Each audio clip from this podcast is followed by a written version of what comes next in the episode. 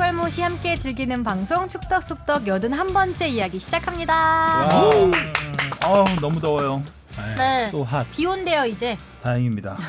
자 시작하겠습니다. 추락하는 독수리의 날개가 보이지 않습니다.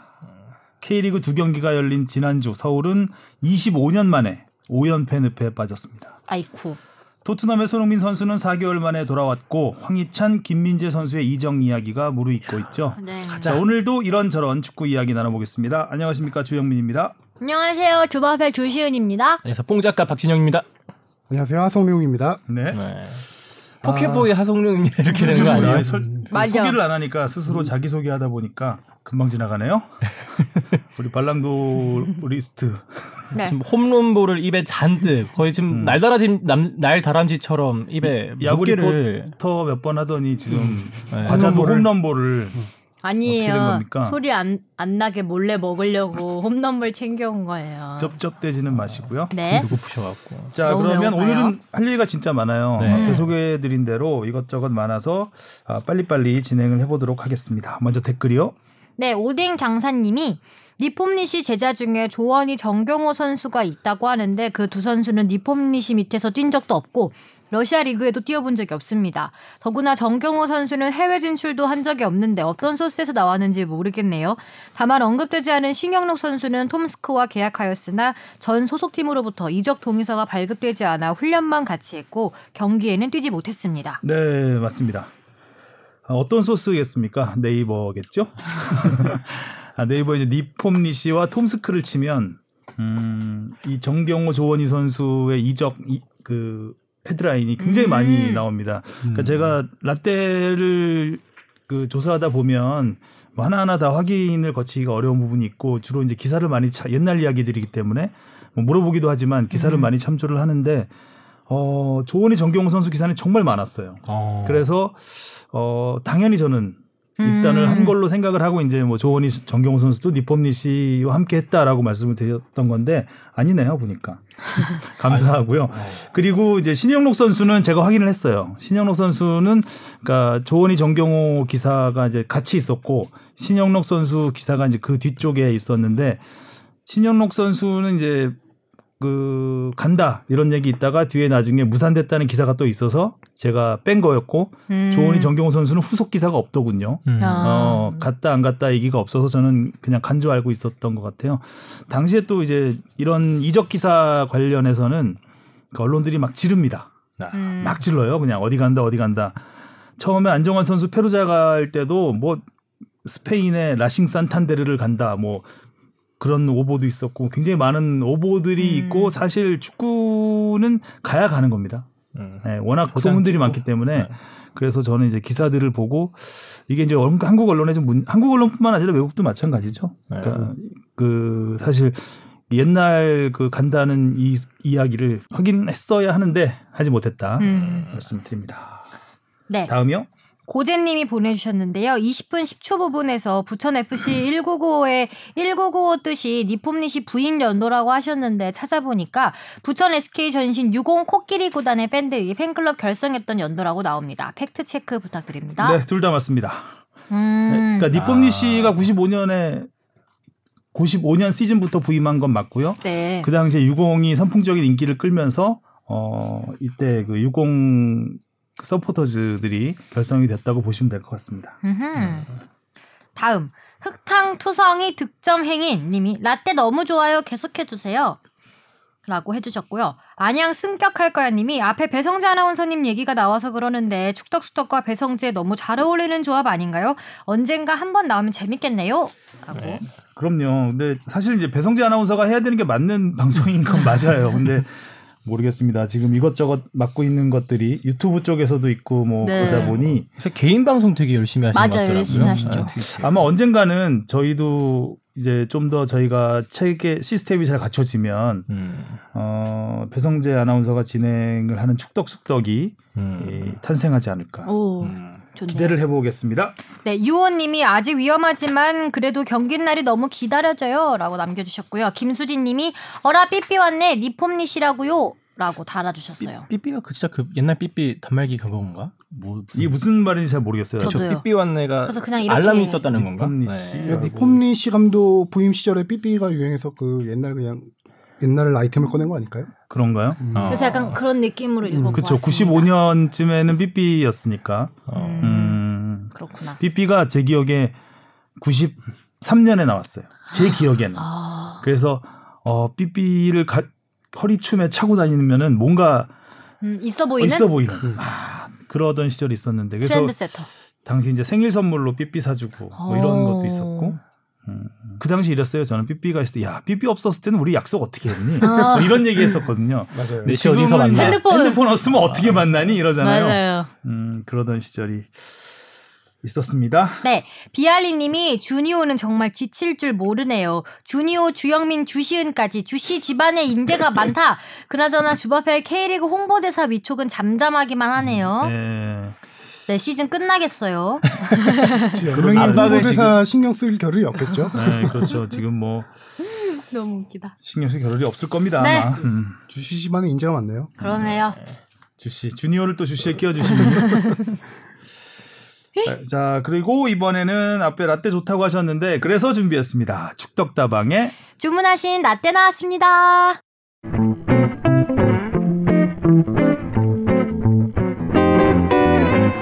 몬프레레오의 젊은 피가 전차 군단의 콧대를 보기 좋게 꺾어놨습니다. 자 왼발로 올라옵니다. 이동국 터닝 슛!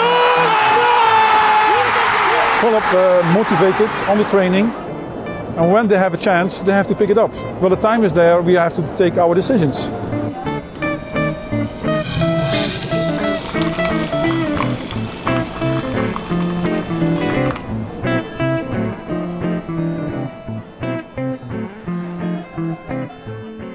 네, 착한 내 친구님이 보내주셨는데요. 뜬금없이 봄프레레호 의문의 독일전 승리가 생각나네요.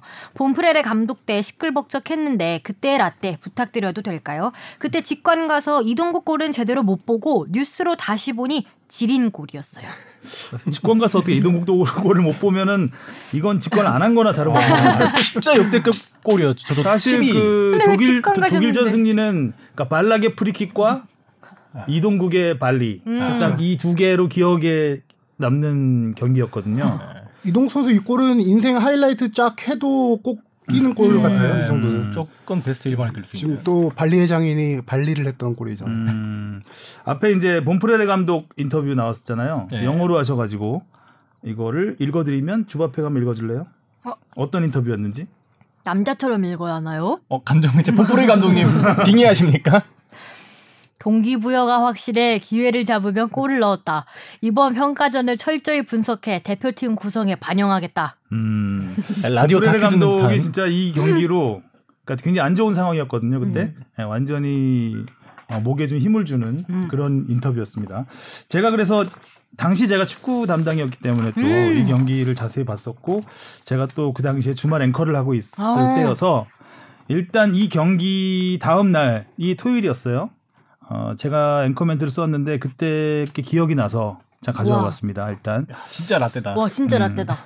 안녕하십니까. 오랜만에 축구 때문에 웃었습니다. 어제 승리로 이동국은 발딱 섰습니다. 음. 아, 국내용, 아시아용 그에게 붙었던 딱지는 한 방에 떨어졌습니다. 한 네티즌이 이런 말을 했더군요. 이동국 미안하다. 사랑한다. 아, 미사 나왔다. 이게 뉴스 앵커멘트예요? 네, 제가 제가 쓴 앵커멘트인데 이게 기억이 나서 약간 라디오 듣는 느낌 네. 나는 거예요. 고 그때 16년을 그때? 아마 미안하다 사랑한다 이 드라마가 하고 있었을 거예요. 그래서 아. 굉장히, 눈에 꽃 나와야죠. 굉장히 폭발적인 아. 인기를 입고 있, 있었던 거라 제가 그 당시에 댓글을 보면서 어 요거 앵커멘트 했으면 재밌겠다라고 생각해서 아, 활용했던 기억이 나서 그 당시 앵커멘트를 한번 가져와 봤고요. 네티즌이란 단어도 되게 추억 돋는 단어네. 네티즌. 아, 그래요? 네, 요새는 잘 안 쓰죠. 그냥 뭐 뭐라 그래요? SNS 뭐 누리꾼. 아, 누리꾼이라고 누리꾼. 쓰는 말이야. 뭐, 예. 아, 누리꾼 스퀘어. 자, 제가 조사를 좀 해봤는데, 음, 일단, 어, 당시 경기가 어떻게 성사됐느냐. 아, 2004년 12월 독일 축구 대표팀의 아시아 투어의 일환으로 음. 어, 성사가 됐습니다. 독일이 일본과 한국, 태국 3개국을 돌면서 음. 아, 친선 경기를 갖는 거였는데요. 어, 12월 16일, 2004년 12월 16일 일본전에서 3대 0 완승을 거둡니다.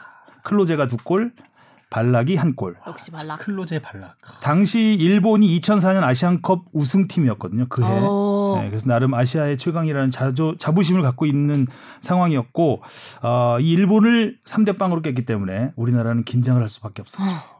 그리고 아, 사흘 뒤인 12월 19일 우리나라와 2002 월드컵 리턴 매치로 관심을 끈 이 역사적인 경기가 아, 펼쳐지는 거죠.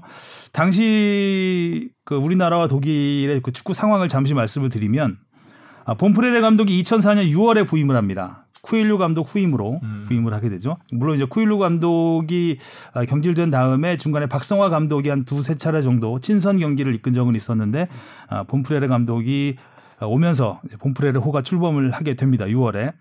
아, 그런데 계속해서 불안한 경기력을 보이기 시작합니다. 음. 그래서 경질 여론이 굉장히 거의 뭐 아. 최단 기간에 형성이 됐다고 음. 봐야 되겠죠. 어, 당시 이제 아시안컵을 한 달 앞두고 선임이 됐는데 아시안컵에 나가서 8강 탈락합니다.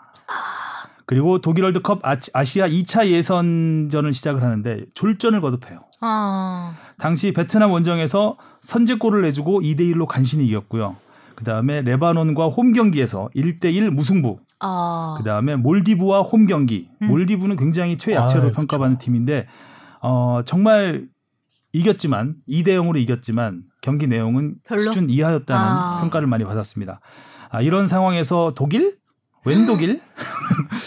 어 불안하죠. 음. 어이쿠야 했겠네요. 발락한테 발릴 일이 남았네. 그런데 독일도 비슷한 상황이었습니다. 음. 2002년 월드컵 준우승 이후에 계속 내리막길을 걸어요. 음. 그래서 유로 2004에서 2무 1패로 조별리그를 탈락합니다. 어이쿠. 아, 아, 무려 라트비아와 비겨요. 네덜란드 네덜란드와 비기고 체코에게 져서 2무 아. 1패 탈락을 미리? 하게 되고 루디 펠러 감독이 물러나고 클린스만 감독이 부임을 해서 음. 세대 교체 를 이제 시작해야 된다. 이런 식입니다. 자 멤버를 보겠습니다.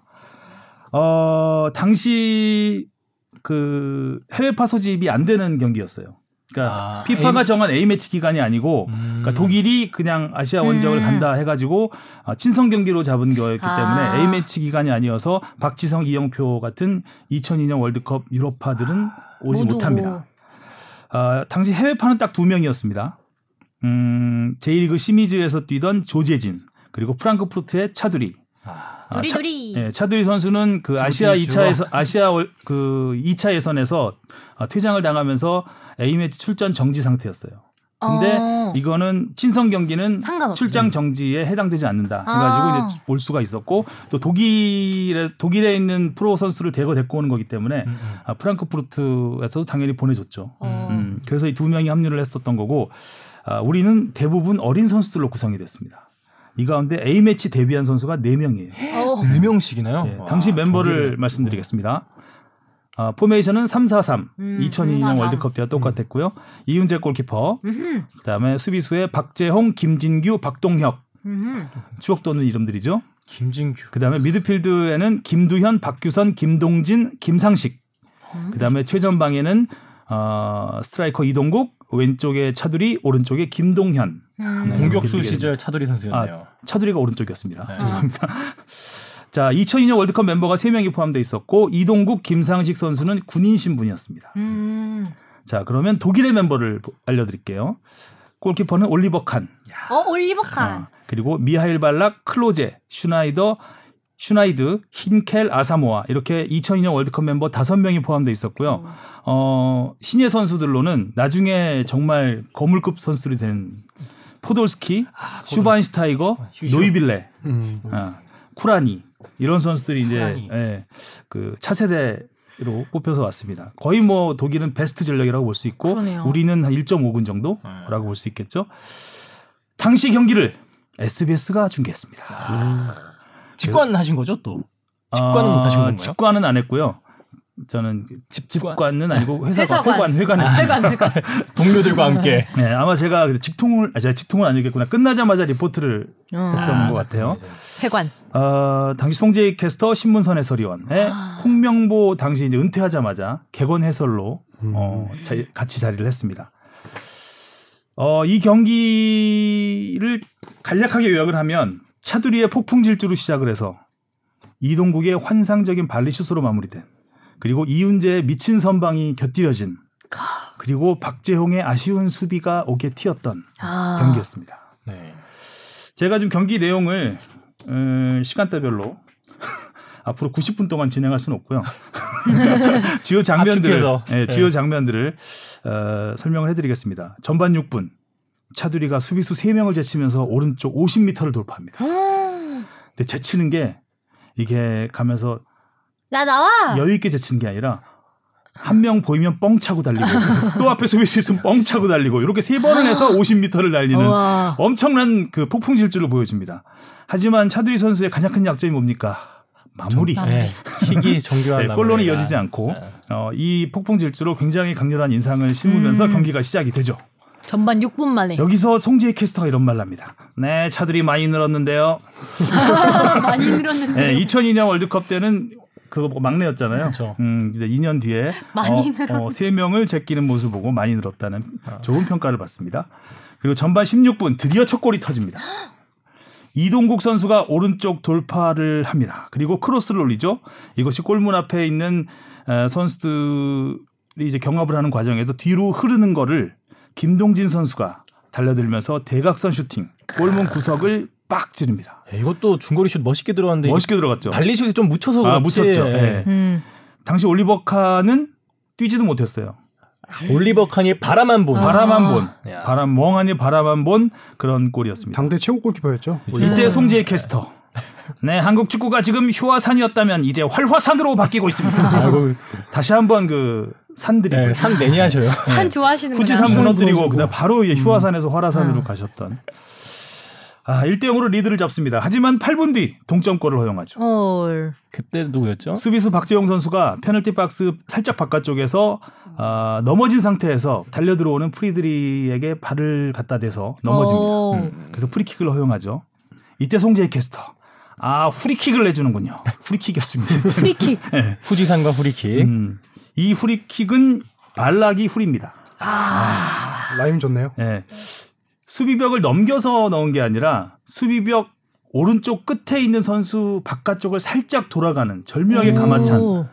아 그러면서 이윤재 선수가 또 역시 바라만 볼 수밖에 없었던 음, 골이었습니다. 서로 바라만 수비벽을 수비벽 그 바깥쪽을 음. 대비하는데 수비벽 뒤에서 갑자기 공이 나온 거죠. 그때 수비벽 맨 오른쪽 끝에 있던 선수도 박재용 선수였습니다. 자, 송재희 캐스터. 아, 말락. 높낮이 조절이 정말 오묘하군요.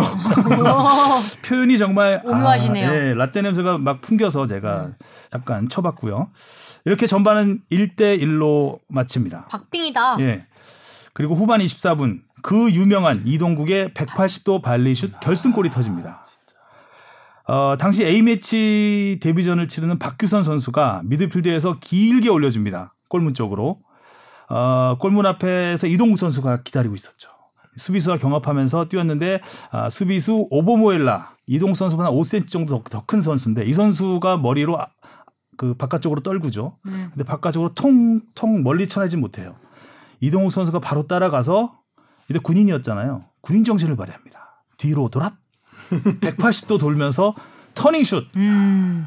하프 발리죠 정확히 와. 발리슛 하는데 이게 골문 구석에 와- 완전히 꽂힙니다. 와. 이게 진짜 신기하게 골대 거의 바라보지도 않고 바로 찼는데. 안 보고 찼죠. 그쵸. 네. 와.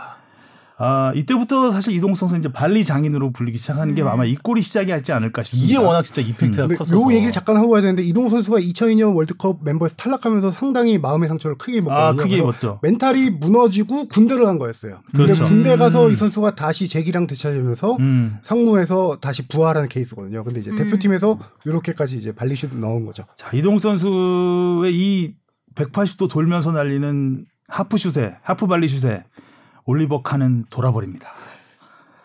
이때 송- 송재희 캐스터. 네, 칸이 꼼짝 못합니다. 이동욱 선수가 공을 응시할 때 슈팅보다는 줄 곳을 찾는 그런 분위기였거든요. 아, 디테일하죠, 묘사가? 맞아요. 이동욱 선수는 그때 그 자세에서 슈팅을 날릴 거라고는 아니었죠. 아. 아무도 생각 아무도 못- 생각을 못했습니다. 못하죠. 예.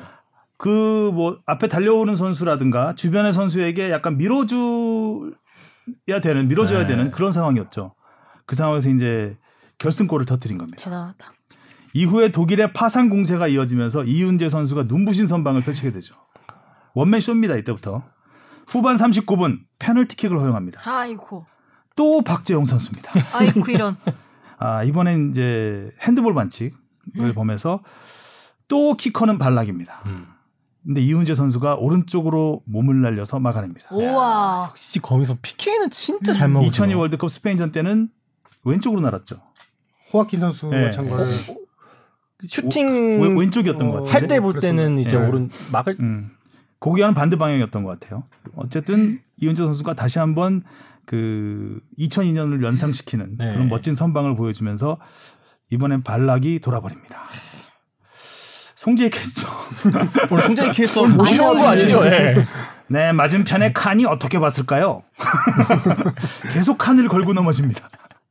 근데 신문선 해설위원회 해설에 따르면 이훈재 선수가 어깨를 으쓱으쓱하면서 발락의 슛을 오히려 자신이 원했던 대로 어. 끌고 오른 말이죠. 음. 이런 오. 어, 이런 플레이를 펼쳤다고 합니다. 자, 이훈재는 후반 41분에도 골문 구석으로 향하는 땅볼 슛을 몸을 날려 막아냅니다. 그리고 수비수들에게 화를 내죠. 음, 똑바로 해. 똑바로 하라고. 정신 차려. 그리고 1분 뒤 마치 러시아 월드컵 독일전에서 그랬던 것처럼 엄청난 역습이 진행됩니다. 그때 독일은 이제 골키퍼 칸은 자리에, 자리에 있었고 다 나와 있었거든요. 거기. 아. 네. 후반 40분이 넘어가니까 뒤에서 뻥 차줍니다. 역시. 어, 당시 뒤에서 뻥 차주고 A매치 데뷔전을 치른 남궁도가 왼쪽 라인을 빠르게 돌파하면서 치고 나가죠. 그리고 반대편에서 엄청난 스피드로 따라붙는 이 선수 차두리. 야. 차두리를 쪽을 향해서 차줍니다. 차두리 앞을 뻥 뚫립니다. 그리고 이제 독일 수비, 수비수들이 뒤늦게 들어오고 음. 있는데 차두리 선수가 슈팅을 충분히 할 수 있는 상황이었는데 아, 욕심을 부리지 않고 뒤에서 달려들던 조재진 선수에게 내주고 조재진 선수가 가볍게 넣어요. 오른발 안쪽으로 가볍게 받아 넣습니다. 이때 그때 송재인 캐스터. 네, 오른발 정강이 뼈에 맞고 들어갑니다. 그때 홍명보 전무님은 아무 말씀 안 하셨나요? 아, 조용하셨어요. 네. 자, 이렇게 한국 축구 최대 미스테리. 독일전 3대1 네. 승리는 완승으로 마무리됩니다. 최대 저- 최대. 질문부터가 의문의 독일전 승리입니다. 의아하다는 말씀이시죠. 그러니까 멤버 구성상으로 봤을 때 절대 이길 수가 없었다. 음. 그리고 네. 팀 분위기로 봤을 때도 본프레레 감독의 그쵸. 그 분위기로 봤을 때도 이런 승리는 상상할 수가 없었다. 없었죠. 아, 당시 외신 반응이 있어서 좀 가져왔는데 빠르고 정교한 역습은 이탈리아나 그리스를 보는 것 같았다. 오. 어, 그 정도로 아, 우리는 아예 잠그고 역습을 하는 음. 음, 러시아 월드컵 때처럼 그런 스타일로 했던 거고 독일은 큰 충격을 받았죠. 그래서 태국한테 가서 화풀이를 했습니다. 5대 1로 꺾고 아시아 원정을 태국한테 진짜 제대로 했네. 음, 마무리했습니다. 그래서 본프레레 감독 독일전 승리 이후에 완전히 발딱 섰죠 다시. 네, 어깨 그러면서 힘- 아까 뭐 motivated 뭐 hard training 뭐 네. 아주 그냥 뭐 have a chance 아, 자신감 hard. 인터뷰를 하셨는데 하지만 이후 다시 제자리로 돌아옵니다. 반짝했던 거예요. 네, 불안한 행복 여기에 또 선수 탓 논란 본프레레 하면은 가장 유명한 말이 박주영 선수한테 훅 불면 날아갈 것 같다. 음. 이 말이 유행이었죠. 왜냐하면 이제 박주영 선수가 당시 청소년 대표에서 엄청난 활약을 했고 K리그 이제 어린 나이에 데뷔를 네. 했잖아요. 근데 이 본프레레 감독의 특징은 피지컬이 첫 번째입니다. 아. 그래서 이동국 선수를 굉장히 좋아했어요. 그래서 이동국 선수가 본프레레호의 황태자로 황태자. 불렸죠. 차돌이 선수도 엄청 좋아했겠네요. 네. 어, 이렇게 본프레레는 발딱 잠깐 섰다가 다음해 8월 안방에서 열린 동아시안 동아시안컵 대회에서 단 1승도 거두지 못하고 2무 1패로 꼴찌를 아, 하면서 그- 맹 아. 비난을 받습니다. 아이고. 이때 한일전 패배가 결정적이었죠.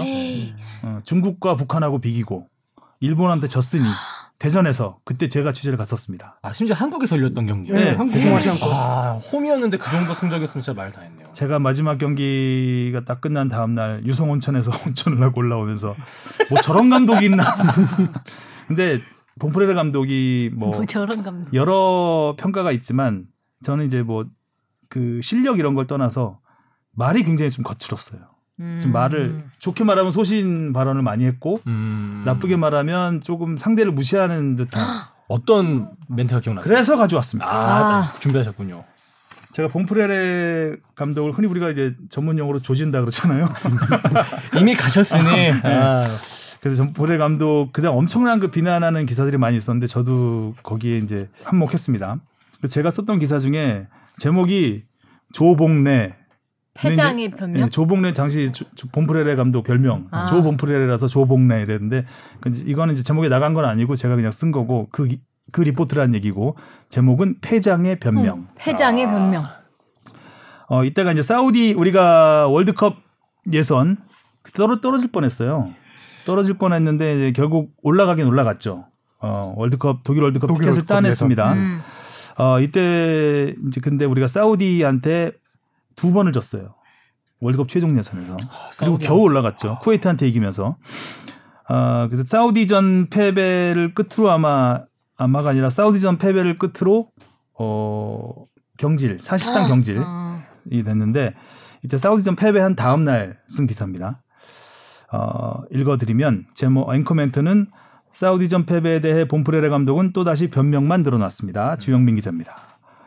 참담하게 패한 뒤 식은땀을 닦아내리던 본프레레 감독은 하늘만 원망했습니다. 본프레레 감독 인터뷰. 우리는 운이 없었을 뿐이다.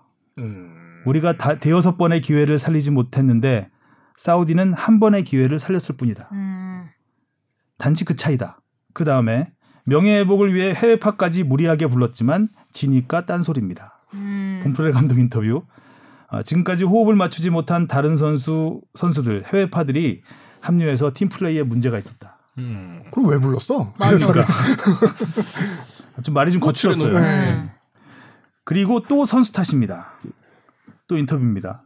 예상과 달리 사우디가 장신 공격수를 투입하는 바람에 우리 수비진이 겁을 먹고 밀렸다. 겁을 먹었다. 요건 좀 감독으로서 하지 말아야 되는 네, 말이죠. 그렇죠. 맞아. 음.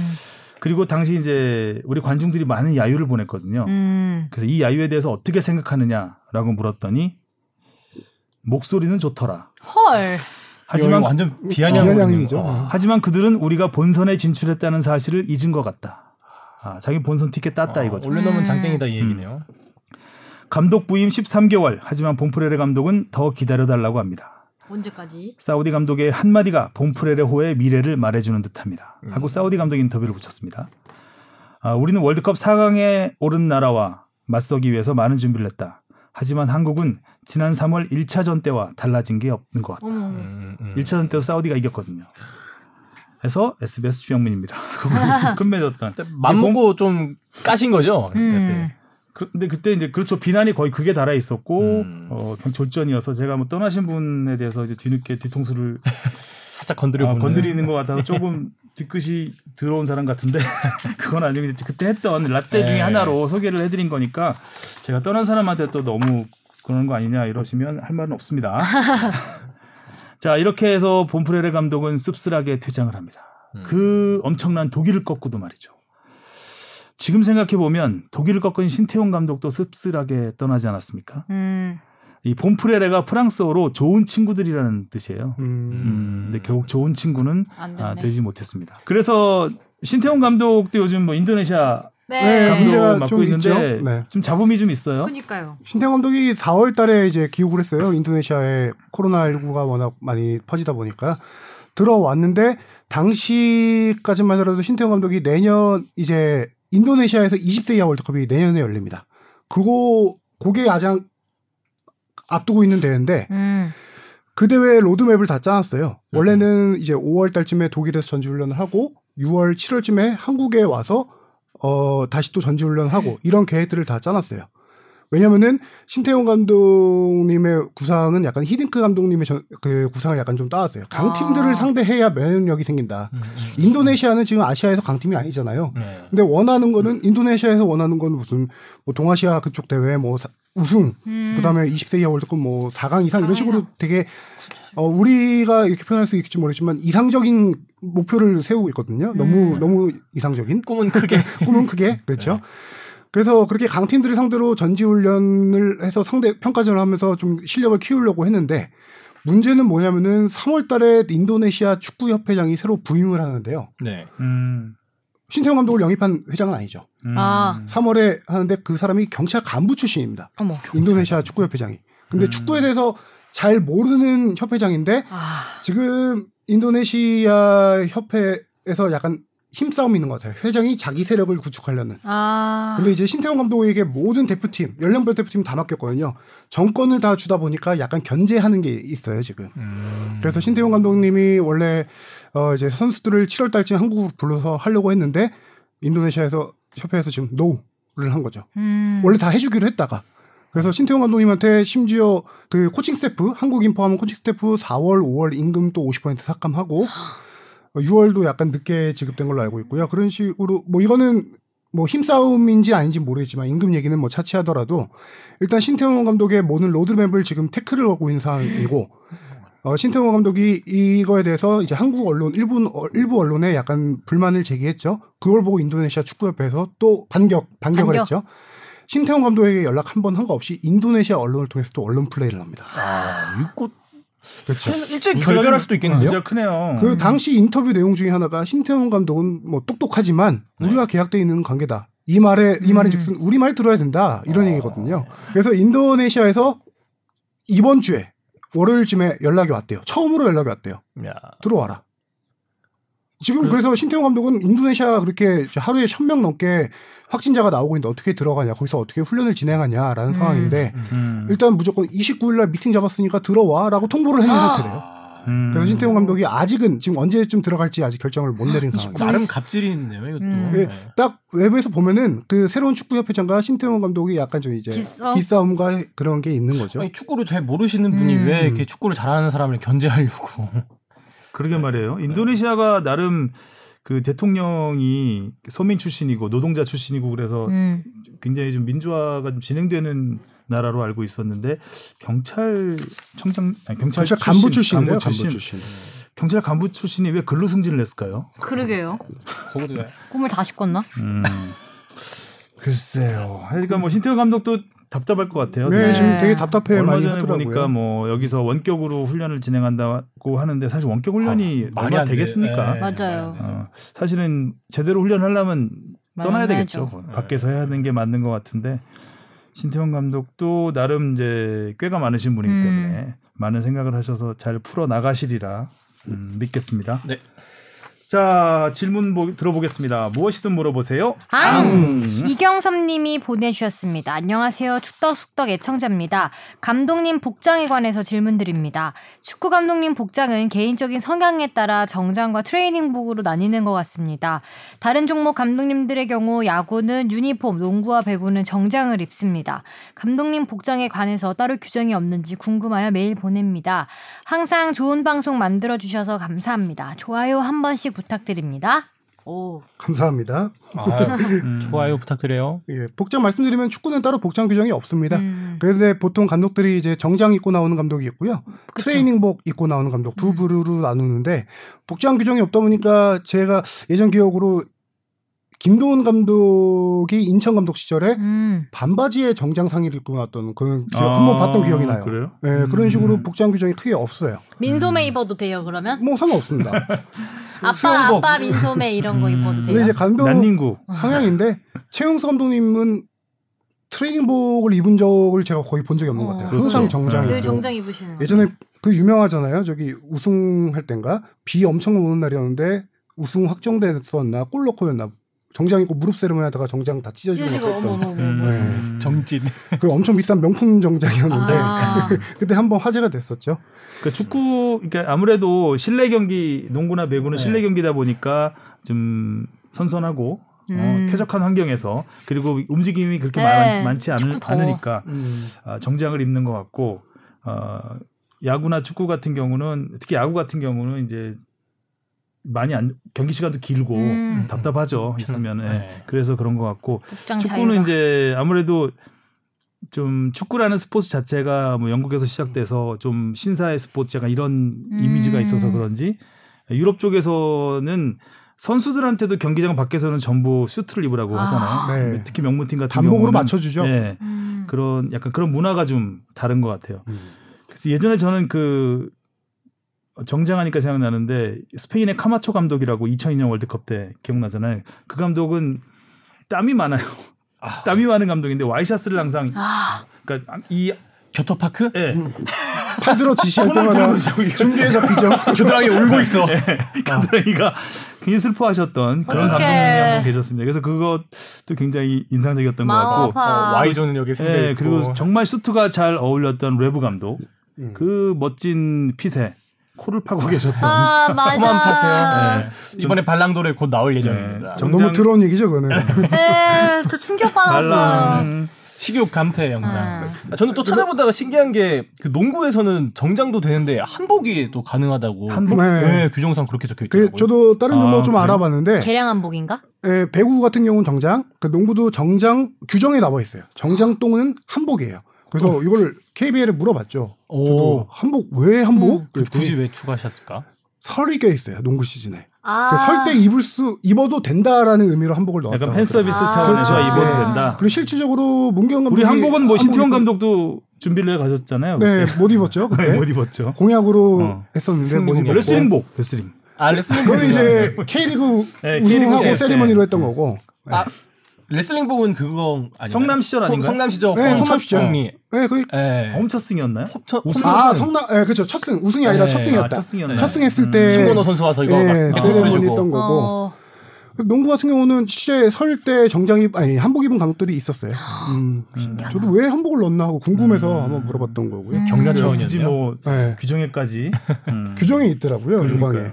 야구는 유니폼, 유니폼 있죠, 감독들이. 음. 음. 왜냐면 더가웃에 들어가려면은 선수들과 똑같은 옷을 입어야 되는데, 음. 뭐 위에 뭐 바람막이나 이런 건 입을 수 있지만, 기본적으로 유니폼을 유니폼. 입어야 됩니다. 그렇습니다. 그리고 그 이경섭님이 네. 그 신부전증으로 투병 중인 차기석 네, 선수 네. 라떼 주문합니다라고 뒤에 그 추신으로 붙여주셨는데 어, 제가 하려고 했는데 사실 차기석 선수가 지금 몸이 음. 되게 안 좋은 상태고 사실 우리가 기억할 만한 이 라떼 를 갖고 계시진 않아요. 그래서 라떼를 제가 준비하면서 좀 재밌게 하려고 하는데 그런 거하고 좀 안 맞는 것 맞고. 같아서 음. 잠시 차기석 선수의 그 근황을 좀 소개해드리는 정도로 음. 마무리하겠습니다. 간략하게 그냥 담담하게 좀 소개해드리면 이 선수는 어렸을 때부터 연령별 대표팀을 모두 거친 엘리트 코스를 밟은 선수였어요. 골키퍼죠. 골키퍼고요. 포지션은.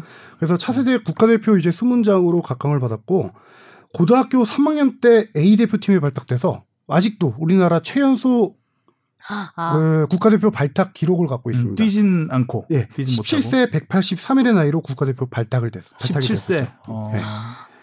이 선수가 이제 2004년 아시아 19세 이하 선수권에서 박주영, 신영록 선수랑 같이 출전해서 우승 멤버예요. 음. 그리고 2005년에 이제 전남을 입단합니다. 음. 입단을 하는데 그 해 2005년에 이제 20세 이하 월드컵이 열렸어요. 그 경기에서 워낙 활약이 좋았어요. 음. 그러다 보니까 어아 어, 경, 라떼가 기억나시나요? 네덜란드에서 열린 거? 히- 네네 그 내가 취재 갔었는데. 그 대회에서 아, 네, 라떼 기 아, 라떼 소환. 아 그때 되게 잘했어요. 우리가 이 브라질 네. 브라질하고 할 때 엄청난 선방을 많이 했죠. 제 기억에 맞아요. 아. 졌는데 음. 굉장히 잘했어요. 이 선수가 당시에 이제. 한국에서 그 대회를 통해서 또 주목을 받으니까 음. 받고 이제 20세 이하 월드컵은 워낙 유망주들 많이 전 세계 스카우트들이 다 음, 보는 데예요. 맞아, 맞아. 당연히 히딩크 감독도 받겠죠. 음. 그래서 당시 2005년 이제 피스컵이란 대회가 열렸어요. 성남 그때 음. 성남이 참가했던 대회인데 PSB 에인트호벤을 이끌고 PS 그 히딩크 감독이 옵니다. 와서 대회를 앞두고 훈련을 할 때 이 선수를 팀 훈련에 합류시킵니다. 이 테스트를 한 거죠. 입단 아. 테스트를 통과하면 입단시키겠다라는 그 정도로 유망주 선수였어요. 아. 그런데 문제는 2006년도 만성 신부정증 음. 진단을 받습니다. 그래서 신장 이식 수술을 이후에 세 차례나 받게 돼요. 와. 아버지, 뭐 큰아버지, 작은할아버지에게 신장 이식 받았는데 문제는 이게 이제 어 후유증 안 맞았던 거죠. 신장 이식 수술 받은 게. 음. 잘안 맞아서 결국 전남에서는 한 경기도 뛰지 못하고 방출되고 이후에 어 경주 시민축구단과 부천 FC에서 선수 생활을 이어다가 24살에 이제 일찍 은퇴를 하게 되고 이후에 연세대 골키퍼 코치로 계속 활약을 하게 됩니다. 연세대에서 키워낸 골키퍼가 지금 저기 대전으로 올해 이적한 김동준 선수가 있고요. 음. 네. 예전에 많았죠. 김용대 선수도 연대 출신이고. 네. 네. 용대가 연대. 아니 이제 이제 차기 선수가 아, 차, 코치가 차, 코치가 차 코치가 키워낸 키워낸 선수 아, 네, 연대. 출신 네. 골키퍼. 아. 그래서 지금 근데 헛다리. 이 선수가 계속 이제 신장 쪽이 안 좋다 보니까 부모님이 지방에 계신데 걱정하실까봐 한 6개월 동안 혼자 아픈 걸 알리지 않고 있었대요. 혼자 요양병원에서 6개월 그러니까 동안 미리 입원을 하고. 다 얘기하고 음. 좀 미리미리 조치를 했으면 네.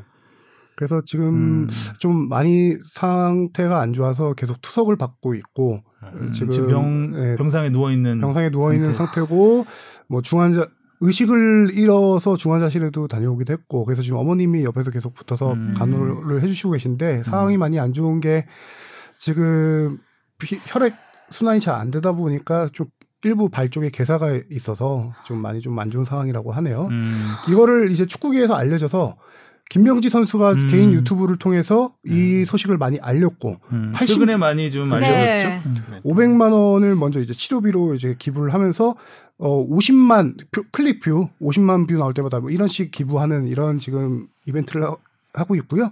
86년생 동기들뿐만 아니라 축구계 선후배들이 이제 응원한다는 회복해라라는 어, 응원 메시지 영상을 많이 보내고 음. 있으면서 이제 축구 팬들 사이에서도 많이 요새 이제 투병 소식이 알려지게 됐죠. 안타깝습니다. 그러니까 잘 KU에서 회복하길 네. 바라겠고 또 어, 주변에서 많이 도와주고 있다고 하니까 음, 큰 도움이 됐으면 좋겠습니다. 자 다음 질문이요. 이정찬의 원팀 리더십 책 보유자님이 보내주셨습니다. 어, 이분은 한 번 질문 보낼 때마다 막 거의 세트로 거의 논문 수준이에요. 질문이 그냥 하나가 아니라 한 질로 오세요. 그냥 한 거. 어, 거의. 네. 2019년 K리그 구단별 연봉 총액을 보고 궁금증이나 여러 생각이 떠올라 질문을 드립니다. 이세 가지 질문을 주셨는데요. 하나 읽고 하나 대답하고 네네. 할까요? 네. 첫 번째 질문입니다. 서울 수원이 예전만큼 돈을 못 쓴다고는 하나 2019년 연봉 총액 순위는 1위 전북, 2위 울산, 서울 3위, 수원 4위인데요. 왜 근데 두 팀은 항상 돈이 없는 느낌이 들까요? 2019년 연봉 총액을 기준으로 전북은 등록 선수 33명에 150억 원, 울산은 34명에 110억 원인데 서울은 42명에 84억, 42명에 이거 수원 42명이겠죠? 네. 네네. 수원 42명에 76억 원을 지출했는데요. 지금 언급한 네 팀을 제외한 타 팀을 봐도 등록 선수가 30명대 후반인데 서울 수원은 42명인 걸 보면 선수단 인원이 다소 많은 게 아닌가 생각이 듭니다. 이렇게 상대적으로 큰 선수단 규모가 구단 자금 운용에 있어서 돈이 부족해지는 이유는 아닐까. 그래서 기성용, 이청용 선수 영입 때처럼 중요한 순간에 돈을 못 쓰는 이유가 되지 않을까라는 생각도 드는데요. 정확한 현실은 무엇인지 궁금합니다. 네, 선수 지금 현재 기준으로 제가 선수 구단별 인원수를 좀 뽑아본 게 있는데 일단 기본적인 개념으로 보면은 기업 구단 선수가 좀 인원수가 적고 시도민 구단이 많다라고 봐야 되는 게 왜냐면 기업 어 뭐 울산 전북 예를 들면은 울산 전북은 주로 다른 팀에서 잘하는 선수들을 많이 네. 데려 거액의 이적료를 주고 데려오는 케이스예요. 서울과 수원도 예전에 그런 팀이었었죠. 근데 서울과 수원이 지금 인원수가 많아졌어요. 다시 말씀드리면 서울이 올 시즌 현재 기준으로 이거 군입대 선수들 빠진 최근 뭐 어제 어, 기준입니다. 네. 서울이 39명, 수원이 41명이에요. 어. 전북이 올 시즌 33명, 울산이 37명. 어. 확실히 전북 울산이 적죠. 그러니까 네. 투자를 많이 하지 않는 구단이 오히려 인원이 많군요. 맞네요. 그렇죠. 왜 이유를. 봐야 되는 게 음. 서울과 수원 같은 경우 옛날 지금 현재 전북 울산 보듯이 예전에 다른 팀에서 선수들을 많이 영입했어요. 고액 연봉의 선수들을. 근데 팀 기조가 바뀌었어요. 그런 아. 선수들 영입하는 게 고액 이적료를 주고 영입하는 게 아니고 어 신인 선수들을 키우는 구단으로 음, 바꾼 거예요. 음. 근데 신인 선수들은 유스팀 선수 출신들 기본적으로 계약 기간이 2년이에요. 신인 선수들은 음. 2년 뒤에 가능성 이 있으면 계속 데려가는 거고 아니면 방출하고 이런 아. 식이거든요. 신인 선수들을 키우려다 보니까 그 인원들이 많아지는 거예요. 음. 음. 그렇다고 해서 그 선수들이 연봉이 비싼 선수들이 아니죠. 아니잖아요. 네. 그러니까 시도민 구단도 보통 그런 그런 케이스가 많죠. 많은 네, 거죠. 그래서 기업 구단이 적다라고 표현 그러면 한마디로 시도민? 구단으로 가고 있다 지금 그렇죠. 수원이. 그리고 그러네. 그렇죠. 전북은 인원수가 좀 글로 가고 있죠. 전북 인원수가 가장 적음에도 전북은 가장 많은 돈을 쓰고 있다. 다시 말하면 1인당 평균 연봉이 가장 세다. 높다. 아, 이렇게 그만- 이런 그만큼 의미로 해석되고요. 수준급 선수들을 많이, 많이. 어, 그렇죠. 데리고 있다 보니 그런 어린 선수들에 대한 투자보다는 네. 좋은 선수들을 데려오는데 그렇죠. 아, 돈을 쓰고 있다. 수원은 영입 기, 지금 수원 서울 거의 비슷해요.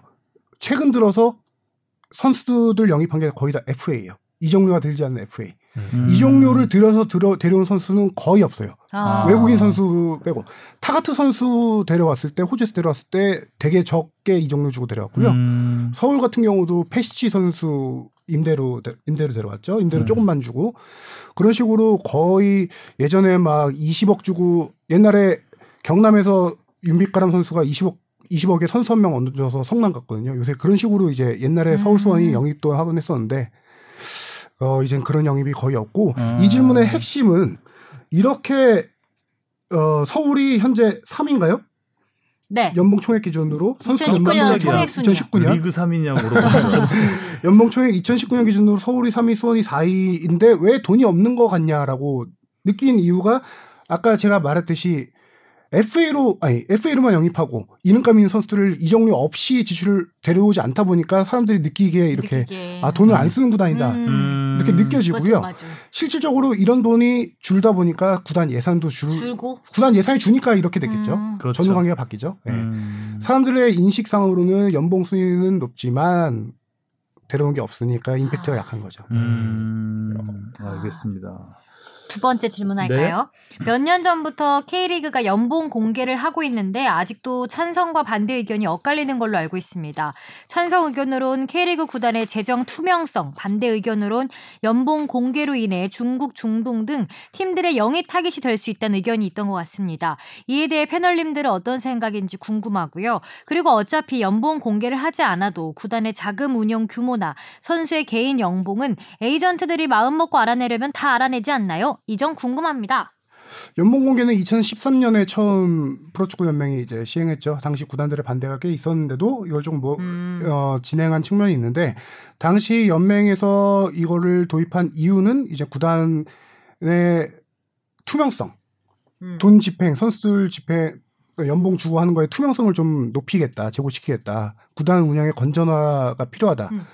이게 2002년 한일 월드컵 이후로 선수들의 몸값이 너무 천정부지로 치솟다 보니까 구단들이 적자폭이 너무 커지고 어. 그러니까 연봉을 조금 이렇게 공개하면 잡히지 않겠냐라는 생각이 있었던 거예요. 근데 여기서 가장 제가 보는 핵심은 연봉 공개한 이유 중에 하나는 어 선수의 연봉을 갖고 장난치는 에이전트들이 당시에 그렇죠. 있었어요. 그것 때문에 아마 예전에 대규모로 예, 그 구속된 검거된 사람도 있었고 에이전트도요? 에이전트와 뭐 구단 관계자까지 해서 아. 그러니까 이- 그 특히 외국인 선수 영입할 때 그러니까 뻥튀기를 해가지고 그렇죠. 어, 중간에서 이제 구단. 구단하고 나눠 갖는 이런 일들이 좀 있었죠. 예를 들어서 어. 예를 들어서 A 감독이 B 선수를 두고 C 에이전트와 계약을 해요. 근데 이 선수를 예를 들어서 10억에 계약을 해. 근데 그거는 공개되지 않는 이상은 10억이라는 모르잖아요. 네. 그러고 나서 그 구단에는 실질적으로 이 선수를 10억을 영입하지만 선수에게는 5억만 주는 거야. 그리고 나머지 5억을 에이전트와 감독이 뒷돈을 먹는 거야. 어머 어머 어머 어머. 그런- 선수는 그럼 피해자네요? 그래서 예전에 어떤 일도 있었냐면은 어 선수가 몸값은 비싼 걸로 알려져 있는데 부진해. 그럼 아니 당신 10억 받는데 왜 이렇게 역할 못하냐 내 연봉이 10억이었어? 이런 인터뷰도 있었어요. 아. 나그 정도 안 받는데 이런 음. 사례도 있었어요. 와 대박 사건. 그래서 그런 투명성을 좀 살려서 대박. 몸값을 이런 잡자. 10억 먹어도 모자라. 도대체 선수는 황당했겠다. 그렇죠. 음.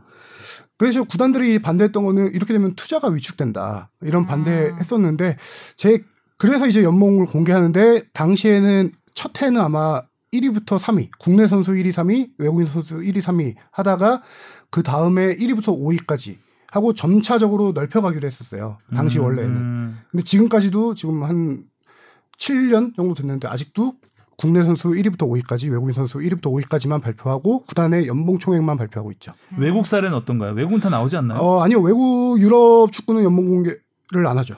안 지금 하나요? 연봉 공개 하는 데가 거의 미국 메이저리그 사커 정도밖에 없을 거예요. 아. 네. 아. 근데 외국에서 사실 나오는 그 이게 세금 문제도 있기 때문에 투명하게 공개될 필요가 있다고 저는 개인적으로 음. 생각을 하거든요. 야구 같은 경우는 다 공개가 네, 되고 그렇죠. 다. 전원 다 공개가 되기 때문에 글쎄요. 그래서 좀 이해가 안 되는 지금 부분이- 유럽 축구에서 예를 들어 손흥민 선수의 주급이 얼마다 이런 거 다 추정치예요. 아, 저희가 다? 추정치입니다. 음. 근데 거기는 좀 정확한 게 뭐냐면은 Transfermarkt라고 저기 어 선수 몸값 매기는 그런 어떤 사이트가 있어요. 업체가 있는데 거기가 이제 에이전트들하고 같이 관계가 많이 돼 있어요. 음. 에이전트들이 계약서를 갖고 있으니까 이거는 거의 신미, 신뢰도가 상당히 높은 추정치가 나오는 거죠. 음. 외국 언론들이 선수들 몸값 보도하는 거 다 추정치입니다. 음. 절대 계약서 공개 안 합니다. 어. 네. 저도 그렇게 되면 사실 어떻게 보면 약간 조작도 가능한 부분이 있을 거고 공개가 되지 않으면 네. 음. 그리고 언더머니도 충분히 있을 수 있는 거고 그렇잖아요. 드러나지 않는 돈들이 있다 보면 결국 이거는 탈세와 음. 연관이 되기 때문에 그래서 그렇게 그 메시도 그렇고 호날두도 그렇고 이런 선수들이 이 탈세와 그 뗄 수가 없잖아요, 이 선수. 네. 그런 게 계속 끊이지 않는 게 음. 아닌가. 음. 그래서 여기 질문 뭐 연봉 공개에 대해서 뭐 패널들의 생각이 어떠냐고 물어보시는데 제 생각 간단하게만 말씀드리면은 기본 취지에는 공감을 해요. 음.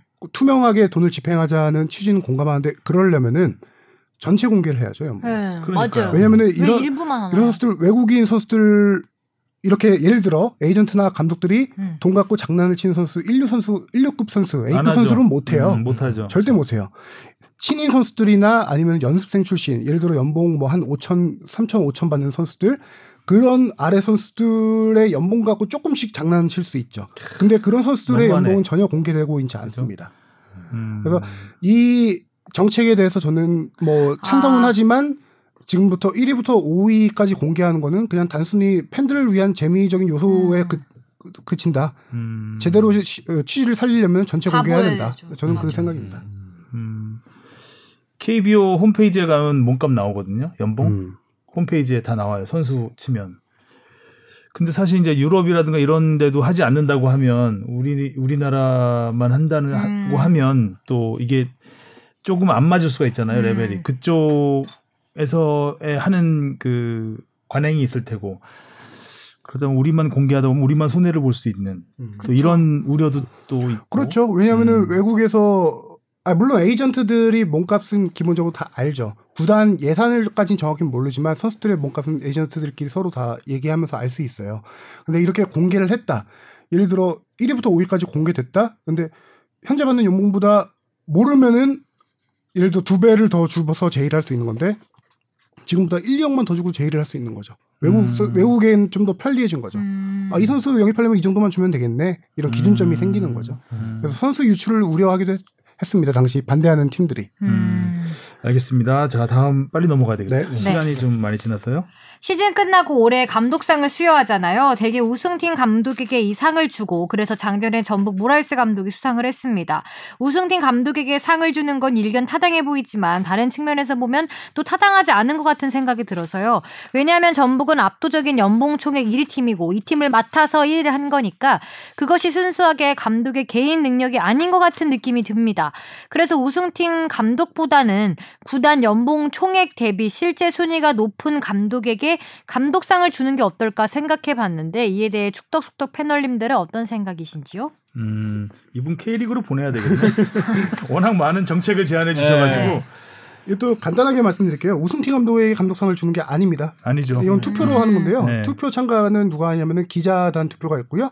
각 팀 감독들이 투표를 합니다. 감독. 음, 그리고 각 팀 주장이 투표합니다. 그 결과를 아. 결과로 감독상이 정해지는 거기 때문에 음, 이거는 뭐 이렇게 가성비가 좋다 이런 거를 따질 수는 없고 어렵잖아요. 그죠. 그것도 네. 그죠? 뭐 물론 감독들이나 주장들이 가성비를 생각해서 투표를 할 수 있겠죠. 어. 네, 근데 이거는 뭐 이렇게 쉽게 바꿀 수 있는 문제는 아닙니다. 다 자기 뽑는 거 아니에요? 나- 우리 감독님 뽑아주거나. 어. 못된 생각만 했고.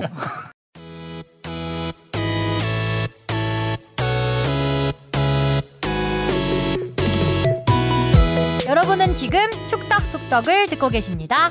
쭉 들어주세요. 자, 서론이 너무 길었습니다. 오늘 네, 메인, 와. 네, 메인 테마가 저희가 이제 FC 서울의 부진 네. 원인과 앞으로 어떻게 헤쳐 나가야 되느냐로 음. 잡았는데 남는 거는 지금 아주 연봉. 네, 연봉 총액.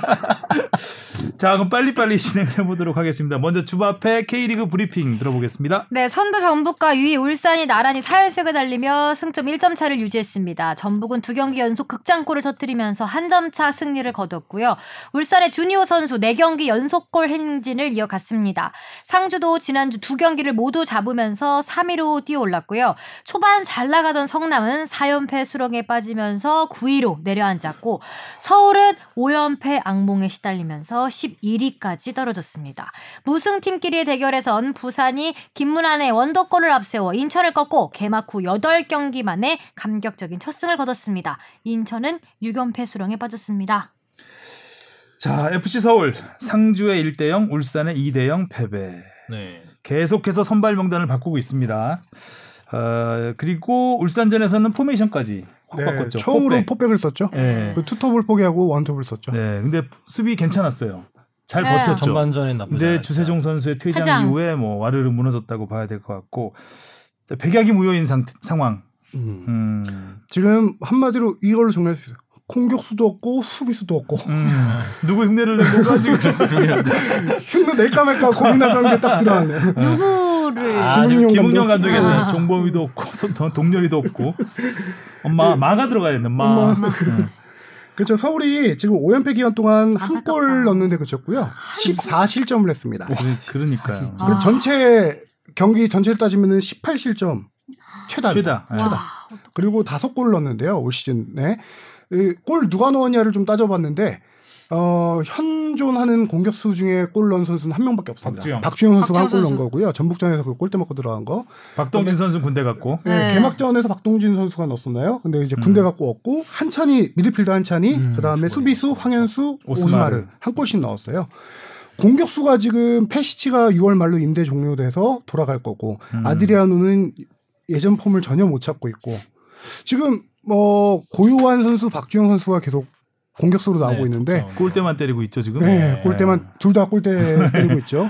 지금 골 넣을 공격수가 없다. 문제는 거고 수비 역시 황현수와 오스마르 선수가 부상으로 같이 이탈하면서 지금 수비가 와르르 무너진 상태죠. 어떡하냐. 그래서 아까 마- 잠깐 말씀하셨지만 쓰리백을 항상 최용성 감독은 352를 고소했어요. 거의 팬들조차 베스트 11 거의 다 마칠 정도였어요. 음. 352에 누가 나올지. 음. 근데 지금 포백을 이번 경기에서 처음 몰고 나, 들, 들고 나온 거는 울산의 양쪽에 슈퍼카 두 대가 있잖아요. 음. 김인성 선수, 김태환 선수 그 빠른 수비를 전담으로 막을. 양쪽 풀백 수비를 둬서 막겠다. 음. 전반에 상당히 잘했습니다. 후반 16분인가 주세종 선수가 예, 경고 누적으로. 아니 누적. 경고 누적으로 네. 네. 퇴장당하면서 갑자기 그때까지만 해도 어 전반 대등했어요 경기 수도 점유율도 비슷했어요. 비슷했죠. 그러다가 이제 4대 6으로 확 밀리게 되면서 실점이 나오고 경기가 와르르 무너졌죠. 아 서울 울이 5연패를 당한 게 그러니까 안양 LG 시절 1997년 8년에 걸쳐서 두 시즌 걸쳐서 7연패 당한 게 최다 연패고요.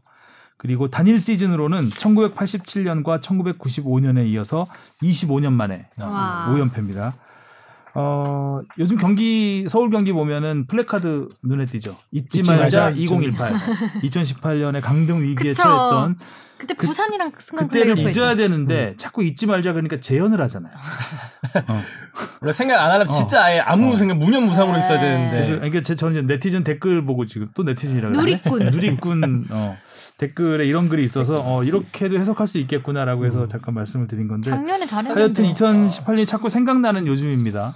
저는 뭐 2018년도 생각나지만 2019년도 조금 생각나는 게 뭐 그렇게 경기력이 한 초반엔 좋았어요. 초반에 좋다가 결국 중반부에 뭐 누구 또 부상당하고 선수 뎁스가 얇다 보니까 얇아요. 날씨가 더워지면서 그때 한참 주춤했잖아요. 그러다가 이제 이명주 세종이 합류하면서 다시 반등하면서 리그 3위로 뭐 아름답게 마무리했는데 문제점이 쌓이고 쌓여서 뭐 지금 보여주는 거다라고 저는 뭐 보는 것 같아요. 안좀 선수 영입을 좀 해야 하는 거 아닙니까? 이제 네. 해야죠. 그래서 이제 반전의 계기가 이제 유럽 아니 여름 이적 시장인데요.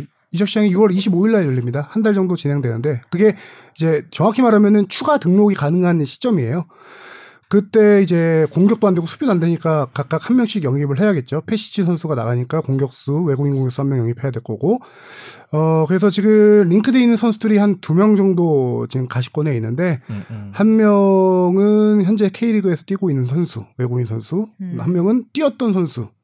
이렇게 지금 어 좀 영입 선상에 올려놓고 최대한 빠르게 좀 결정을 할 상황이고요. 아, 여긴 두명 같이 수비수 한 명은 지금 뭐 보도 나왔으니까 다 말씀드리는데 울산의 윤영선 선수 국가대표 어. 출신이죠. 예, 지금 올 시즌 한 경기도 못 뛰었을 거예요. 거기 불투이스 어, 또 정승현 선수, 김기 네. 선수에 이제 밀려서 지난 시즌까지 완전 주전이었던 선수잖아요. 지금 그래서 서울이 윤영선 선수를 지금 임대하는 거를 거의 이번 여름 이적 시장에 수비 보강하지 않을까 그렇게 생각이 듭니다. 그리고 안 좋은 팀에 항상 나오는 얘기인데 불화 얘기 많이 나오잖아요. 네. 결국 안안 좋은 나오는 안 만들기. 돼 있어. 이게 어떤 불화도 생기죠. 네. 네. 네, 뭐 감독이랑 선수가 있든 프론트랑 감독이 있든 다 그렇죠. 있어. 선수끼리 있든 네, 불안이 뭐 있어. 지금 계속 나오는 얘기가 최용수 감독과 이제 단장과의 불화인데 이게는 선수 영입을 두고 약간 조금 방법론적으로 다를 수 있고 보는 시선이 다를 수 있고 그거에서 계속 어, 좀 많이 부딪히고 있다고 해요. 그래서 어떤 선수가 영입될지는 좀 더 지켜봐야 될 것 같고요. 팬들은 우라통. 아휴. 그저 친한 그 작가님은 네. 이제 포기했어요. 아, 그 포기 시즌권. 반납 받았다. 네, 저 환불하신 환불, 환불 하셨다는 네. 분. 그리고 일각에선 최용수 감독이 혹시나 경질 사퇴되는 게 아니냐라는 어, 그 시선도 있는데 제가 볼 때는 아닐 것 같은 게 최근 울산전 직전에 저희 수석 코치를 새로 영입했죠. 네. 수석 코치를 김용갑 지금 이름 개명하셨어요. 음. 개명하셨는데 김용갑 감독 예전, 예전에 강원 감독했던 분인데 그분이 최용수 감독보다 선배예요. 근데 음, 이, 이 김용갑 감독의 수석 코치 영입을 두고 두 가지 시선이 존재했어요. 한 가지는 구단에서 혹시 차기를 노리 아. 생각해서 그렇지 후배를 게 아니냐. 코치로 근데 아, 선배를 코치로 취재를 해보니까 그건 아니고 최용수 감독이 모셔온 분이에요. 어. 전술이 뛰어나신 분이거든요. 차기로?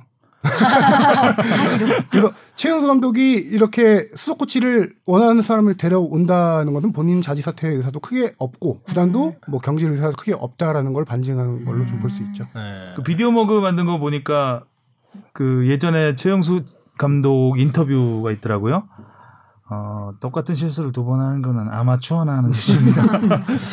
아, 똑같은 실수를 반복하지 않길 네. 바라겠습니다. 일어나라 서울. 근데 서울은 왠지 다시 올라올 거는 같아요. 네, 그게 최용수 감독의 2018년 힘이죠. 같은 일은 저는 개인적으로는 어, 지금 사실 계속 지구는 있지만 그러니까 완벽하게 밀려서 진 경기는 사실 전북 경기 정도? 음. 대, 대구 경기 아 대구 경기야. 아, 두- 대구 두 경기 정도? 맞네. 좀 많- 좀 많아요. 아니, 저는 울산을 전반전을 괜찮게 봐가지고 네. 어 그렇죠. 괜찮겠다라는 생각이 들었. 그래서 뭐 어, 잘하면 바- 좀 어느 정도 정비가 될 수도 음. 있겠다라는 한- 한두 명 그 영입을 하면 그 생각을 뭐 했거든요. 수비진 부상 좀 부- 어, 부상한 선수 복귀하고 음. 공격진은 진짜 오스마르가 선수 한 돌아오는 명게 정도. 가장 네. 예, 중요할 것 같고 지금 오스마르 황현수 선수는 지금 훈련은 시작했고 음. 뭐 다음 주나 다다음 주 경기에 경기 음. 복귀하지 않을까 그렇게 음. 생각됩니다. 그리고 또 뭐 다 흔한 흔히 뭐 고기도 먹어본 놈이 먹는다고 음. 항상 일부 리그에 있는 고기만 먹 던 선수들이 막 2부 리그가 보이기 시작하면 또 이게 굉장히 힘을 낼 수도 있는 상황이기 때문에 최영수 감독이 뭐 똑같은 실수를 반복하는 그런 일은 음. 없겠지요. 아마추어는 아니니까. 근데 언제까지 또 11일까지 왔냐? 음. 그리고 지금 11일까지 이번 주말이 인천 경기죠? 네. 어, 정말 대결이죠. 그야말로 단두대 매치라고까지 하긴 좀 심한데 어, 둘 다 절박한 네, 팀입니다. 절박한 1승이. 팀이죠. 인천은 지금 1승도 없고 아, 5연패 서울과 6연패 인천이 만나죠. 그러니까요. 누가 이길 것인가? 네, 누가 이 연패를 끊을 것인가? 아 인천도 지금 무고사 부상 때문에 또 그러니까요. 인천도 참 안 풀리는 인천도 보면 그렇게 뭐 일방적으로 밀려서 지는 경기는 없었네 생각해 보니까 인천도 매 경기 그냥 아슬아슬하게 네. 그러니까 잘 버티다가 항상 음, 살짝 그쵸. 모자라서 네. 결국은 인천도 공격 뭐 공격이잖아요. 페널티킥 음. 내주고 뭐 항상 이런 음. 식으로 거기에 이제 무고사가 사고를 당했기 때문에 에, 좀 안, 지금 굉장히 안 좋은 상황. 케인대 선수는 십자인대가 끊어져서 그때 제가- 아예 시즌 아웃됐죠. 네. 제가 그때 그랬잖아요. 케인대 선수 다쳤는데 아마 십자인 된 음, 것 같다고 쓰러지는. 완전 그 시즌 네. 아웃이네. 그래서 네. 계약 해지했습니다. 그래서 새로운 용, 지금 외국인 선수 알아보고 지난해 있습니다. 막판에 그래도 인천이 바짝 힘을 낼 수 있었던데 굉장히 아. 큰 네. 네. 있었 원동력이었는데 막 음. 엄청 경기력이 좋지 않은데 밉상이지. 않은 트라우레 네. 아니에요? 몸이. 네. 어 아쉽겠다. 그러니까요. 악재는 왜늘 어쨌든 서울과 인천의 경기도 뭐 최하위권에 있는 두팀 음, 만나게 됐고요. 어, 성남이 4연패.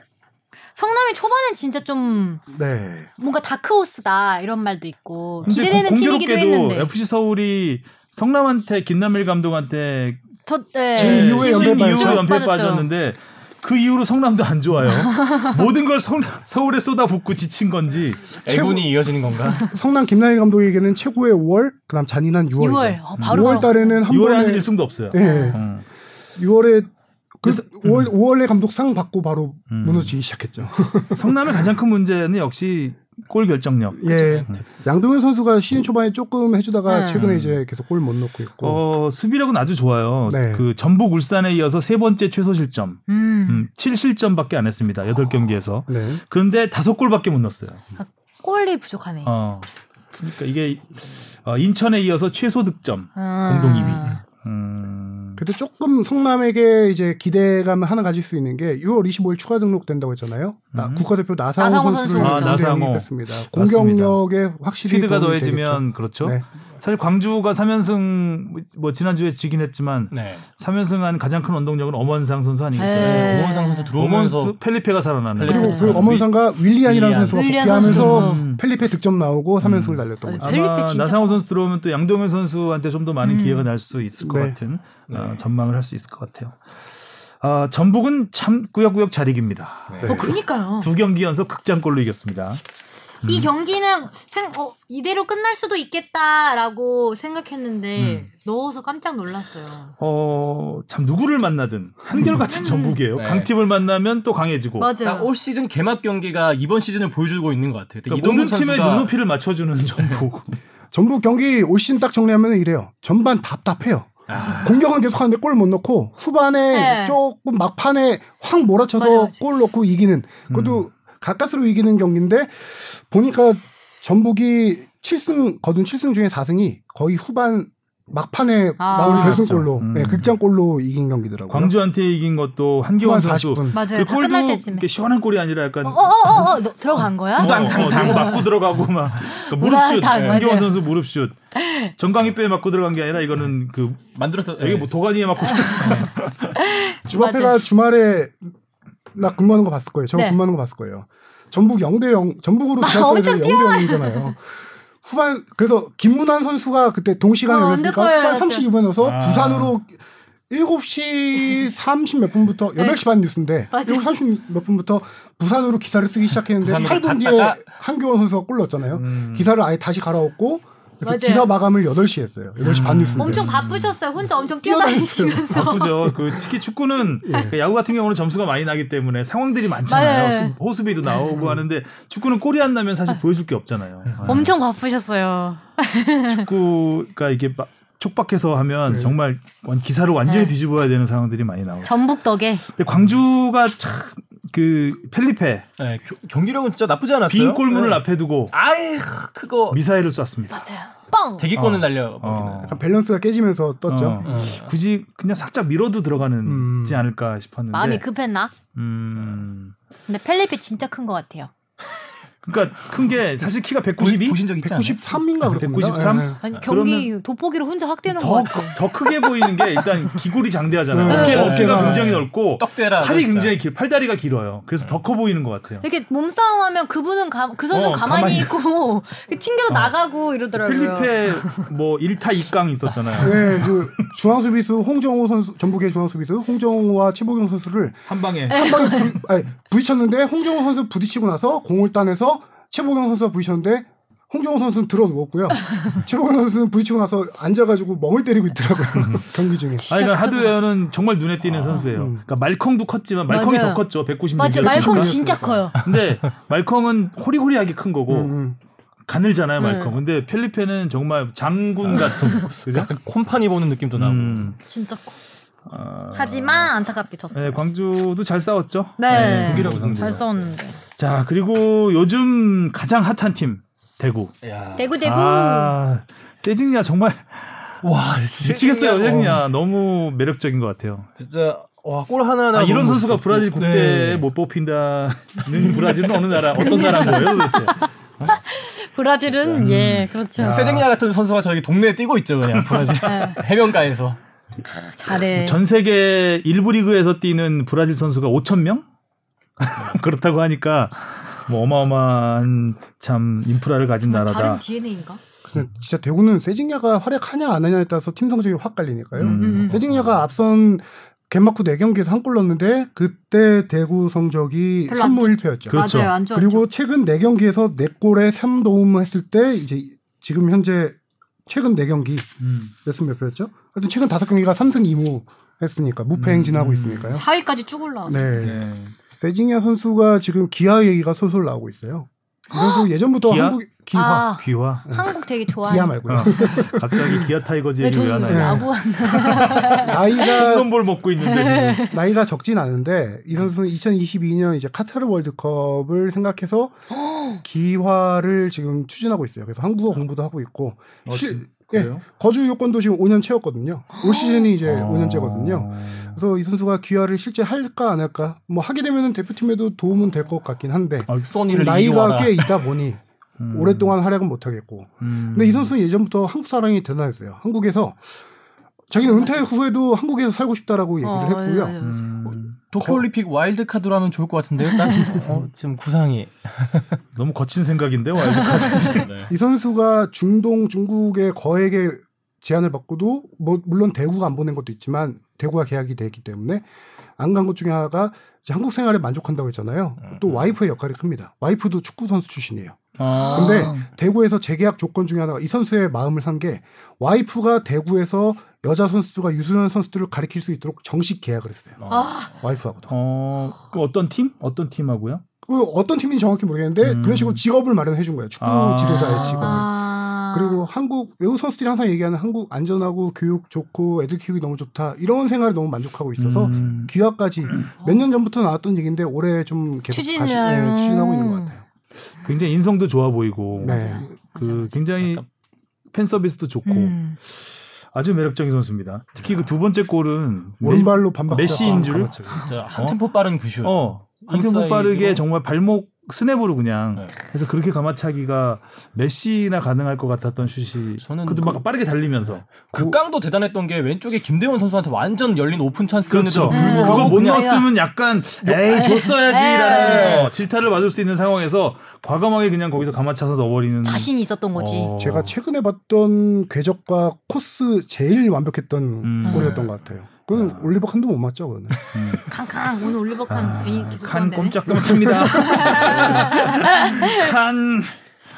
웃기다. 아 그렇습니다. 그리고 대안이 또 친정팀 어, 예. 상대로 꼴꼴 아데바요로 보는 기다렸다는 듯하게. 듯이. 예. 네, 막판에 또딱 음. 드라마를 만들어 근데 주는. 서울 상대로 골을 넣었을 때는 세리머니를 안, 안. 했는데 수원. 상대로 넣었을 때는 아주 좋아하더군요. 네. 보란 듯이 음. 노동건 선수 약간 흥분하셔갖고 음. 예. 아니 그 이유를 이제 어제, 어제, 김영렬 선배가 예. 리포트를 했는데 서울은 되게 좋은 추억이 많은 팀이고 수원에 있을 때는 쌓인 게 많았다.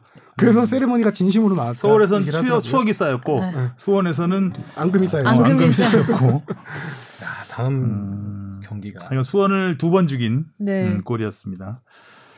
그리고 부산이 감격적인 첫 승을 거뒀습니다. 드디어 여덟 경기만 해. 무패팀끼리의 대결, 아, 무패랜다. 무승팀끼리의 대결에서.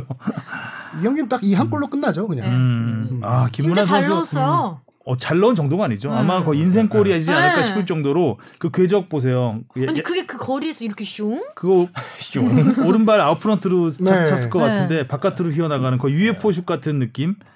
어, 거의 이게 그 야구로 치면 체인지업. 아, 체인지업 예전에 그 웨스트햄전이었나요? 그 손흥민 선수의 중거리 슛도 음. 좀 떠오르는 것 같기도 하고 이날 김문환 선수 자체가 이 중거리 폼 자체가 너무 좋더라고요. 전반전에 거리도 되게 굉장히 멀었고. 멀었는데 어, 거기서 과감하게 그냥 어, 정확히 아주, 음, 구석.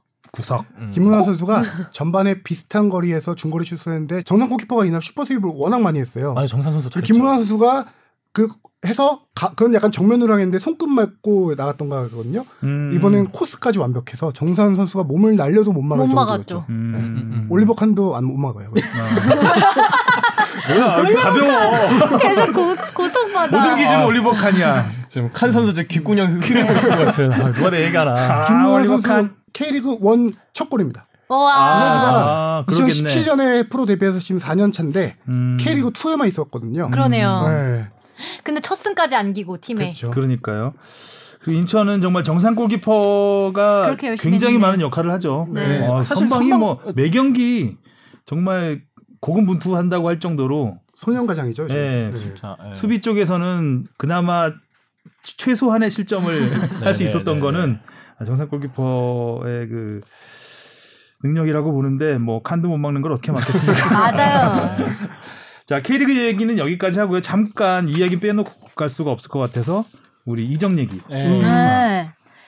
너무 시, 시끌시끌한 거 아닙니까 요새? 그러니까 김민재 선수와 뭐 황희찬 선수는 자연스럽게 네. 지금 라이프치히로 연결이 음. 네. 거의 뭐 확실시 되는 것 같고 네. 김민재 선수는 굉장히 많은 팀들이 나오고 있어요. 난리예요 어, 아주. 지금 썰좀 진짜 풀어주세요. 난리죠. 지금 뭐 유럽 빅리그, 프리미어리그, 뭐 이탈리아 이런 리그들에서 계속 영입 제의가 오고 있고요.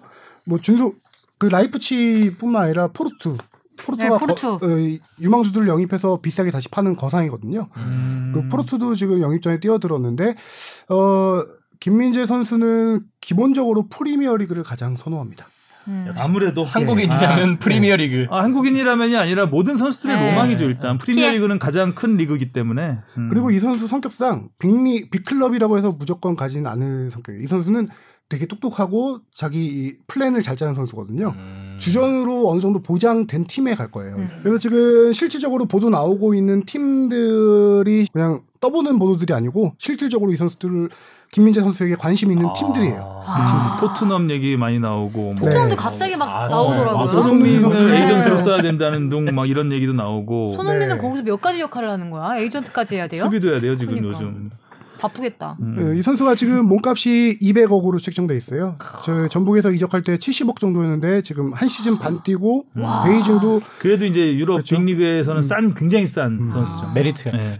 원래 이제 베이징에서 이 선수를 팔지 않겠다라고 했었는데 맞아요, 그렇죠. 지금 코로나로 리그가 올해 4월, 5월, 6월 계속 개막을 연기하다가 지금 7월까지 밀렸는데 그것도 올해 아예 못할. 것 같은데요? 못할 가능성도 있어요. 음. 그럼 이제 뭐 돈만 나가고 구단 사정도. 어려워지고. 어, 어떻게 해서든 그래서 예, 200억을 벌어야 될 수도 김민재. 선수를 팔려. 200억 정도 주면 팔 수 있다라고 하면서 이 선수들에 대한 오퍼가 많이 오고 있는데 제가 왜 이렇게 갑자기 오퍼가 많아졌을까 이거를 좀 여러 군데 알, 알아보다 보니까 중국 리그에 워낙 유명한 감독들 유명한 선수 스타 출신들이 많잖아요. 네. 그 선수들을 관리하는 에이전트들 사이에서 지난 한해 아. 활약을 보면서 입소문이 난 거예요. 아 김민재 아. 괜찮다. 네. 가성비 좋다. 왜냐면은 아, 원래 가장 흥행하는 건 입소문이거든요. 어. 그렇죠. 그렇지. 이 선수 프리미어리그나 빅클럽에서 뛰었던 선수들하고 붙어봤는데 잘 막아. 응. 어, 충분히 통하겠다라는 이제 확신이 선 거죠. 중국 간계. 어, 중국 일단 뭐 그렇죠. 네. 아니 대단한 게 이번에 김민재 선수 한참 오퍼 얘기 나오면서 각종 유명한 수비수들 다 소환하고 있어. 막 아시아의 반다이크니, 데리흐트. 아시아의 데리흐트니, 아시아의 또 맥- 누구 맥과이어. 있어? 예, 맥과이어니. 예. 다 나오고 있어요. 몇 명을 짬뽕 시킨 거야 이거 지금. 그래서 제 개인적인 생각으로는 이건 진짜 아직까지 정해진 게 전혀 없어요. 여러 팀들과 이제 협상을 진행할 텐데 결국 베이징 협상도 중요하고 개인 협상도 중요한데 지금 뭐 이탈리아의 라치오 이런 팀들이 구단과 협상을 하고 있다는 보도가 계속 나오고 있고요. 제 생각에는 잉글랜드 프리미어리그를 가장 선호하니까 에버튼이 돈도 많이 있고 음. 에버튼 정도와 유력하지 않을까라는 생각이 들어요. 음, 일단 주전으로 뛸 수 있는 가능성도 높고 그렇죠. 네. 지금 무조건 중앙 수비수를 영입하려는 팀이고 돈도 이 정도면 충분히 쓸 수 있고 에버튼. 김민재 선수가 완전히 우승권을 노리는 팀, 강등권에 있는 팀 가기는 조금 첫 시즌에 부담스러울 거예요. 음. 스트레스가 심할 거거든요. 음. 네버스는 항상 중위권 정도 유지하는 중상. 팀이니까 네. 멘탈적으로도 그다음에 주전 경쟁에도 가장 유리한 쌓고. 상황이 아닐까. 근데 저는 문득 든 생각이 아 지금 이 상황을 지켜보면서 전북이 씩 웃고 있지 않을까. 음. 왜냐면요 베이징 이적시킬 때 20% 받기로 다른 했구나. 팀으로 이적할 때 20% 이적률을 받습니다. 아. 전북이요. 잘 키웠네. 진짜 웃는 자는 따로 있었구나. 베이징에 70억 정도에 팔고 음. 이번에 200억에 이적하면 40억이 또 떨어지는 거죠. 와, 선수 하나 진짜 잘 키웠다, 그죠? 네. 그러니까요. 전북인 계속 지켜보면서 웃고 있을 거예요. 지금. 음. 어디든 가라. 팀 성적도 좋고 네. 돈도 벌고. 한 가지 변수는 딱 하나 그겁니다. 지금 중국 리그가 언제 올 시즌 안 열릴 수 있는데 지금 일부 팀들에서 외국인 감독, 외국 선수들을 지금 다시 중국으로 불러들이는 움직임이 있어요. 어. 그 전까지는 김민재 선수 지금 한국에 있어요. 중국에 못 들어가고 있어요. 음. 심지어 비- 베이징 고안 감독도 외국인인데 못 들어가고 있어요 팀에. 어. 근데 거기서 이제 코로나 때문에 못 들어오게 들어오- 한 거였거든요. 음. 근데 지금 슬슬 불러들이려는 움직임이 있어요. 그럴 경우 베이징이 변심을 하게 될 경우 올 시즌 다시 치러야 된다. 아, 안 보내겠다. 아무래 음. 그럴 변수가 조금 남아 있는데 지금 현재로서는 그래도 이적 가능성이 좀 높지 않을까 이렇게 생각이 듭니다. 음. 네, 오늘 이야기는 여기까지 해야 될 것 같습니다. 제가 본프레를 너무 길게 했나 봐요. 이야기도 많았지만 시간 가는 줄 모르고 네. 들어서 그래요. 손흥민 선수 얘기도 못했네요. 했잖아요 아까 에이전트. 맞아요. 에이전트를 바꾸다고. 에이전트로 활약하고 손흥민 선수 있다. 이야기를 복귀 이야기를 좀 하려고 했는데 시간이 너무 많이 흘러서 한마디로 공수 모두 잘했다. 아, 잘했는데 골만 못 넣었다. 네. 다음. 주에는 아마 라멜라 못하더라. 네, 다음 주에는 아마 골 소식을 가지고 어, 지금 녹화 돌아오- 기점으로 내일 방송 나가면 내일 아, 새벽에. 경기니까요. 또 4시에. 네. 알겠습니다. 자 오늘 이야기 여기까지 하겠고요. 다음 주에 뵙겠습니다. 수고하셨습니다. 안녕. 수고하셨습니다. 고생하셨습니다.